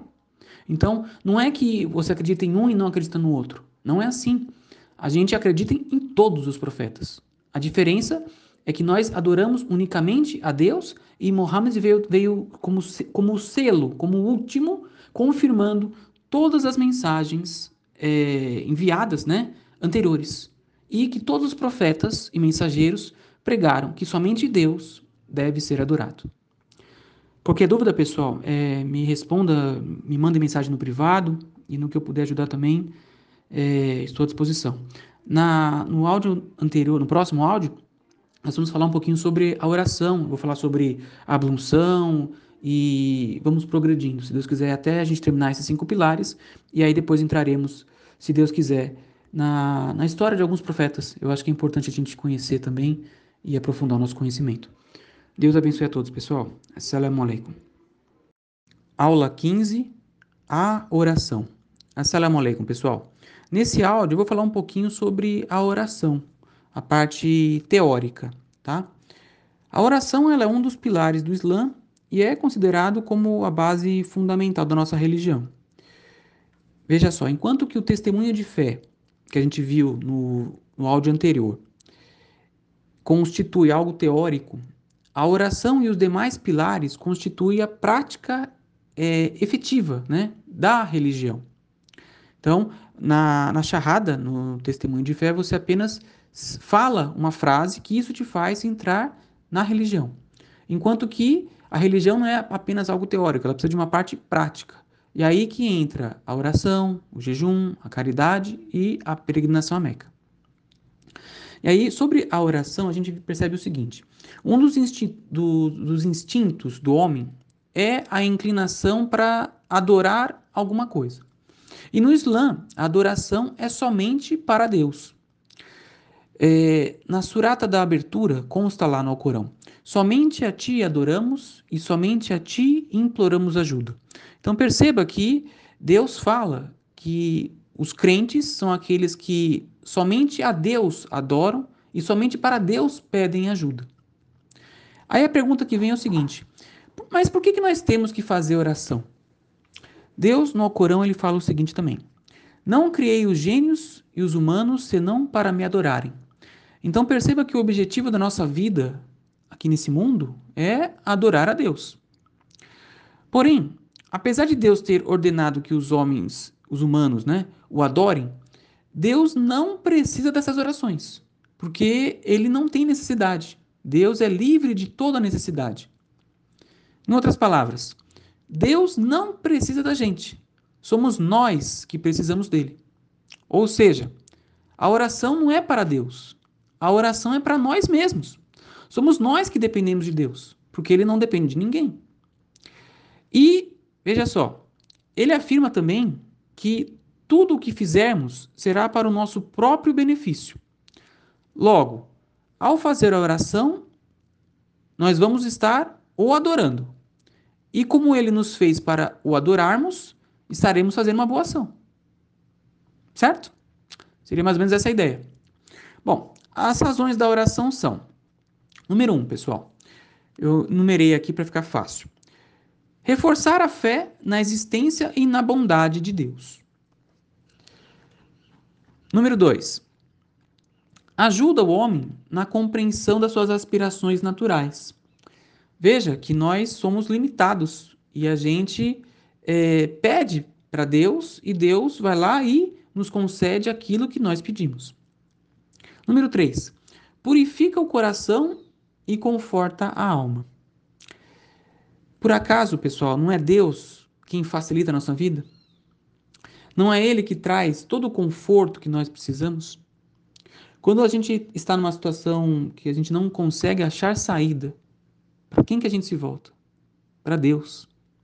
Então, assim, Deus ele facilita o nosso coração, ele purifica o nosso coração e também traz aquele conforto para a gente.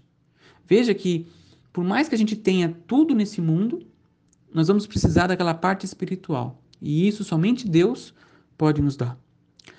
Número 4. Elimina as tendências más e desonestas.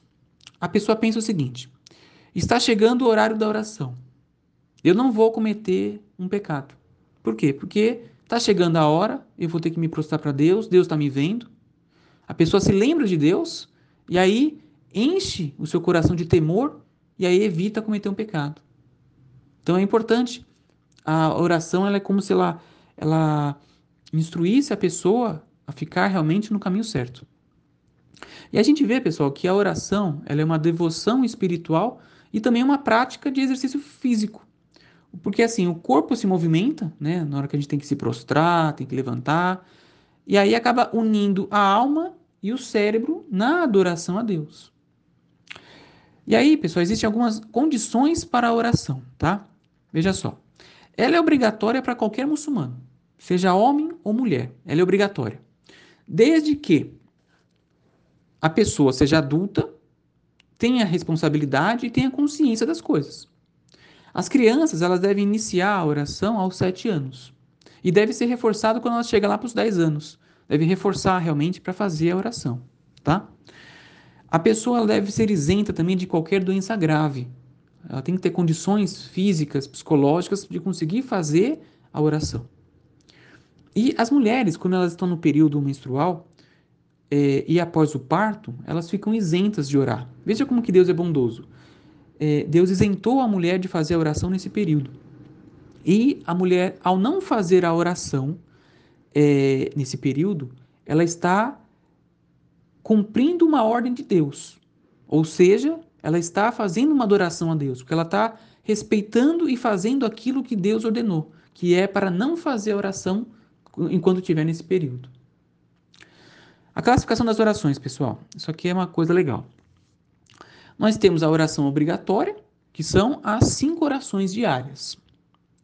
Temos também a oração suna, né, que são as orações que acompanham as orações obrigatórias. Por exemplo, na oração da manhã, é, pode-se fazer a oração suna antes da oração obrigatória. Como é que é essa oração suna, pessoal? São dois rakás. A gente vai ver mais para frente. Eu vou tentar explicar em áudio. Não sei se eu vou conseguir, espero que sim. Como que faz realmente a oração? Com aquele PDF é, e os vídeos, eu acho que fica mais fácil acompanhar. Mas eu vou tentar explicar da forma que for. E temos também as orações facultativas, que são as orações que a pessoa pode fazer em qualquer hora do dia ou da noite. Recomenda-se muito fazer a oração de madrugada, no último terço da noite. Sobre os períodos das orações, pessoal, nós falamos que temos cinco orações é, obrigatórias, né? É, em ordem aqui do dia, a gente pode dizer o seguinte: temos a oração da alvorada, que também é chamada de oração da manhã. Ela começa depois do despontar da alvorada e vai até o nascer do sol. Aqui, onde eu moro, ela começa mais ou menos lá pelas 5 horas da manhã, 5 e 15, e vai até umas 6 e pouquinho, né? Horário que já está clareando. Aí depois temos a oração do meio-dia. Ela inicia é, depois que o Sol começa a declinar do seu zênite e vai até a metade da onde ele se põe. É, aqui onde eu moro, ela inicia mais ou menos 11h40 e vai até as 3h30 da tarde, aproximadamente. Tá?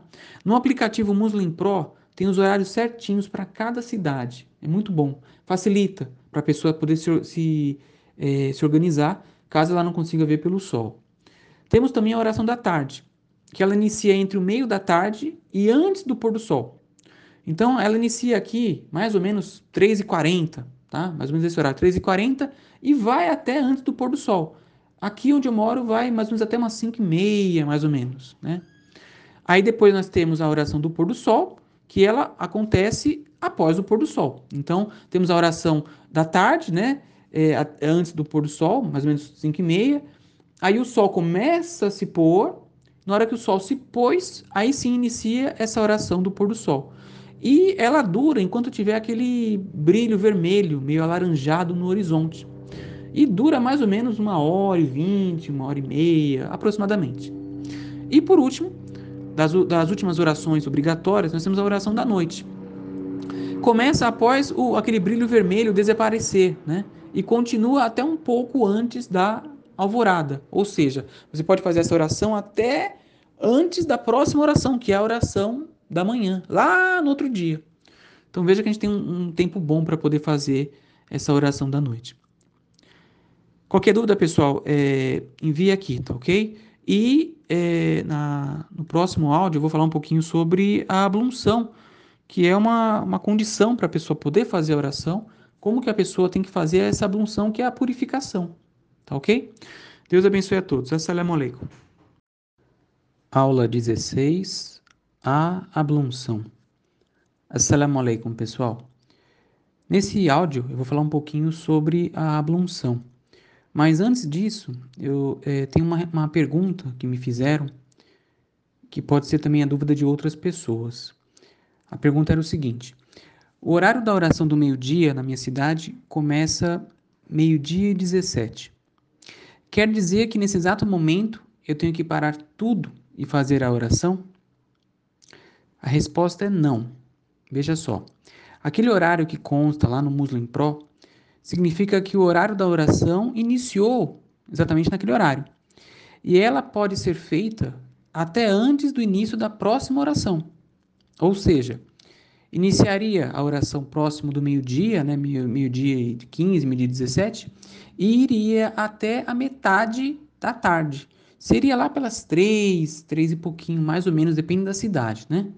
Não precisa ser exatamente naquele horário. Ou seja, deu, por exemplo, meio-dia e 17, para tudo e tem que fazer oração nesse horário? Não. Você pode fazer oração, por exemplo, meio-dia meio e meia, uma hora, não tem problema. Desde que seja antes da, da próxima oração. Vamos falar agora, pessoal, sobre, sobre a abunção, realmente, tá? Veja só, antes de fazer a oração, a pessoa deve estar em boa forma, né? deve estar purificada. Imagina, por exemplo, que você está se encontrando com uma pessoa importante, uma rainha, por exemplo.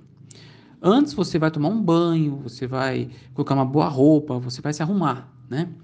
Para falar com Deus é a mesma coisa. Você tem que estar tá purificado, você tem que estar tá, é, limpo, né? Esse ato, essa purificação, chama-se ablunção, ou udu em árabe, como é chamado, tá? Mas a, essa é a ablunção que a gente faz, é uma purificação antes da gente conseguir falar com Deus. E ela se realiza é, seguindo um passo a passo.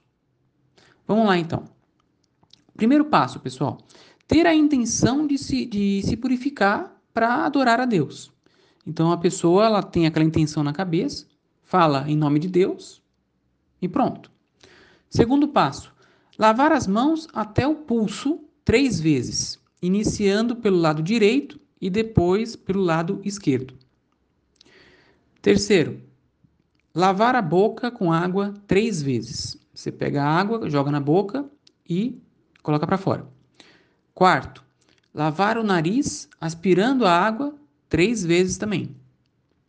Cinco, Lavar o rosto três vezes com as duas mãos, indo desde a testa até o queixo e de uma orelha à outra orelha, lavando o rosto inteiro. Então, sexto, lavar o braço direito três vezes até o cotovelo e depois fazer o mesmo com o braço esquerdo. Sétimo, passar a mão úmida sobre a cabeça. A mão está molhada, né? Passa sobre a cabeça.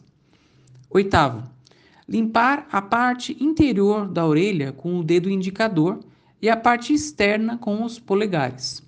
Isso se faz com os dedos úmidos mesmo, tá? Passa só para limpar. E a última seria lavar os pés até o tornozelo, fazendo isso três vezes, iniciando também pelo pé direito. Pode-se colocar uma meia e passar a mão úmida sobre os pés. É válido também. Esse ritual, pessoal, se chama-se ablução, tá? E aí a pessoa ela tá purificada e pronta para iniciar a oração. E vamos lá, por quanto tempo que a ablução é válida? A ablução fica válida enquanto ela não quebrar a ablução. E aí, o que, que quebra a ablução? A gente tem algumas coisinhas aqui. Por exemplo, fazer as necessidades fisiológicas, né? urina, soltar gases e por aí vai. Isso aí faz quebrar a ablução. Sair sangue ou pus de qualquer parte do corpo. Isso aí também quebra a ablução. O vômito também quebra. O adormecimento prolongado também quebra. E ter relação sexual também quebra a ablução. Existe a ablução maior, completa, que é um banho mesmo. E ela deve ser feita depois do, do contato íntimo entre o casal. Depois, ou então depois de um, de um sonho que tenha quebrado a pureza, ou é, no fim do período menstrual ou após o parto. Ou seja, após a relação sexual, após um sonho que quebrou a pureza, é, no fim do período menstrual e após o parto, a pessoa tem que tomar um banho completo, lavando o corpo inteiro. Não pode deixar nenhuma parte do corpo sem lavar. Na, no próximo áudio, pessoal, eu vou falar um pouquinho sobre a oração em si. E acompanhando esse áudio aqui, eu vou enviar aqueles PDFs explicando é, com figura. Eu acho que fica mais fácil para a pessoa conseguir ouvir o, o, o áudio e ir seguindo o PDF. A pessoa consegue acompanhar para fazer corretamente a ablução. Qualquer dúvida, é só chamar aqui, pessoal. Assalamu alaikum. Aula 17, a oração da manhã. Assalamu alaikum, pessoal. Nesse áudio eu vou falar um pouquinho sobre a oração da manhã. Mas antes, eu vou dizer sobre o azan. É o seguinte, antes da oração, existe um chamado que é feito nas mesquitas para que as pessoas saibam que a oração já está iniciando. O nome em árabe é azan e seria um chamado, tá? E aí as pessoas ouvem aquele som e se dirigem para a mesquita para começar a para saber, né, que vai começar a oração. Bom, aqui nós vamos falar um pouquinho sobre a oração da manhã ou então a oração da alvorada. Tá? É a mesma mesma oração, tá bem? Eu vou utilizar o PDF sobre a oração que eu vou enviar logo abaixo. E aí a pessoa pode ir seguindo conforme consta, tá bom? Bom, a pessoa já está abluída, já fez a ablução de forma correta, ela está de pé em direção à Meca, tá? É, Para saber a direção correta, utiliza-se alguns aplicativos. Tem o Muslim Pro ou tem aquele 100% Qibla. E aí é, vai orientar a direção da forma correta. A pessoa vai, faz a intenção de fazer a oração. E agora a gente vai iniciar realmente. A pessoa levanta a mão até a altura da orelha e diz o seguinte: Allahu Akbar, Deus é o maior.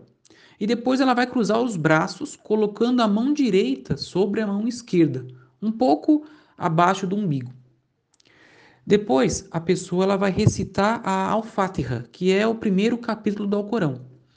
É recomendado, pessoal, que a pessoa decore a Al-Fatiha, e eu decorei lendo, eh, colocava um, uma folha com ela transliterada e os desenhos é, indicando qual seria a posição.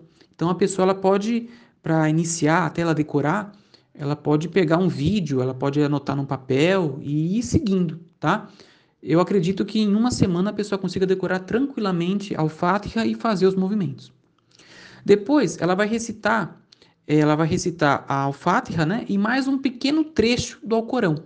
E aí recomenda-se os capítulos finais, porque eles são menores e são mais fáceis de decorar. Depois, a pessoa ela vai dizer Allahu Akbar, Deus é o maior, e ela vai se inclinar colocando as mãos no joelho e dizendo em voz baixa: Subhana Rabi Azim, Subhana Rabi Azim, glória a Deus, glória a Deus, glória a Deus, por três vezes. Depois a pessoa ela vai levantar dizendo Semelahu liman hamidá, Deus ouve aquele que o louva. Aí a pessoa está de pé, né? Depois ela vai dizer Allahu Akbar, Deus é o maior de novo. E aí ela vai se prostrar no chão perante Deus. É aquela posição que a pessoa está com a, o, o rosto realmente no chão. Essa posição se chama sujud. E aí a pessoa vai dizer três vezes o seguinte: Subhana Rabiala, Subhana Rabiala, Subhana Rabiala. Glorificado seja Deus. Glorificado seja Deus. Aí depois ela vai dizer Allahu Akbar, que é Deus é o maior, e ela vai ficar sentada. Depois ela vai dizer de novo, Allahu Akbar, e aí ela se prosta de novo, é, colocando o rosto no chão, dizendo, Subhana Rabiala, de novo, né? Três vezes, glorificado seja Deus. Aqui, pessoal, a gente termina o primeiro ciclo. E a oração da manhã, ela tem dois ciclos. Então a gente vai começar agora o segundo ciclo. Aí a pessoa diz Allahu Akbar, ela fica de pé de novo e ela vai recitar Al-Fatiha de novo. Veja como que é importante decorar essa essa Al-Fatiha nesse capítulo, tá? E aí vai recitar também mais um trechinho do Alcorão. Depois a pessoa vai dizer Allahu Akbar, Deus é o maior, vai se inclinar de novo colocando as mãos no joelho e dizendo em voz baixa Subhana Rabialazim, glória a Deus. Depois a pessoa vai levantar dizendo: Semealá liman hamidá. Deus ouve aquele que o louva. Depois vai dizer de novo: Allahu Akbar, Deus é maior. E aí a pessoa vai se prostrar de novo no chão, tá? Dizendo novamente: Subhana Rabiala, Subhana Rabiala, Subhana Rabiala. Glorificado seja Deus. Por três vezes. Depois ela vai dizer Allahu Akbar, ela fica sentada, depois ela diz de novo, Allahu Akbar, e ela se prostra de novo, dizendo de novo, Subhana Rabbi Allah, três vezes, glorificado seja Deus. Depois ela diz novamente, Allahu Akbar, e ela fica sentada, tá? E essa, pessoal, é a parte final da oração. É nessa hora que a pessoa vai conversar realmente com Deus. É nessa hora que ela vai pedir perdão, é nessa hora que ela vai agradecer, é nessa hora que ela vai pedir o que ela quiser. Existe também uma sura abraâmica, né, que recomenda se fazer. É, o Sheikh Jihad me falou uma vez que não é obrigatório, mas é, é recomendável, né? Então as pessoas elas acabam fazendo, que consta aí no PDF, tá? Depois a pessoa vai levantar o dedo, indicador direito, e vai dizer o seguinte: Testemunho que não há outra divindade a não ser Deus e que Muhammad é seu mensageiro. E isso é a nossa charrada, né? O nosso testemunho de fé. Aí, depois a pessoa vira o rosto para o lado direito e diz Assalamu alaikum wa que a paz e a misericórdia de Deus esteja convosco.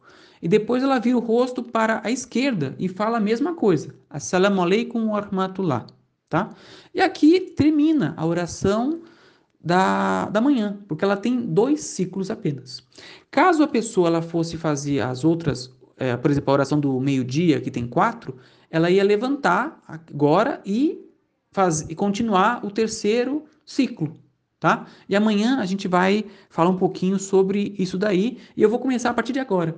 Eu acho que fica mais fácil. A partir é, dessa, dessa parte aqui, a gente já inicia a, a oração do meio-dia, tá bom? No outro áudio que eu vou fazer de forma pausada. E a oração da manhã, pessoal, ela tem dois ciclos, tá? E essa oração, ela é idêntica também quando é a oração suna, que tem dois ciclos. Então, é, se a pessoa quiser fazer uma oração voluntária, é igualzinho à oração da manhã, tá bem? Qualquer dúvida que tiverem, é, me chamem, se tiver sugestão de tema também. E o ideal é a pessoa é, fazer isso daqui ouça esse áudio e acompanhe num vídeo. Eu vou enviar o vídeo também junto com o PDF. E aí a pessoa vai decorando. No início é um pouco complicado, mas anota num papel tudo é, que é dito no PDF, no, no vídeo, e vai acompanhando. Eu tenho certeza absoluta que vocês vão conseguir, porque eu também não sabia nada e aprendi dessa forma. Tá bem? Deus abençoe a todos, pessoal.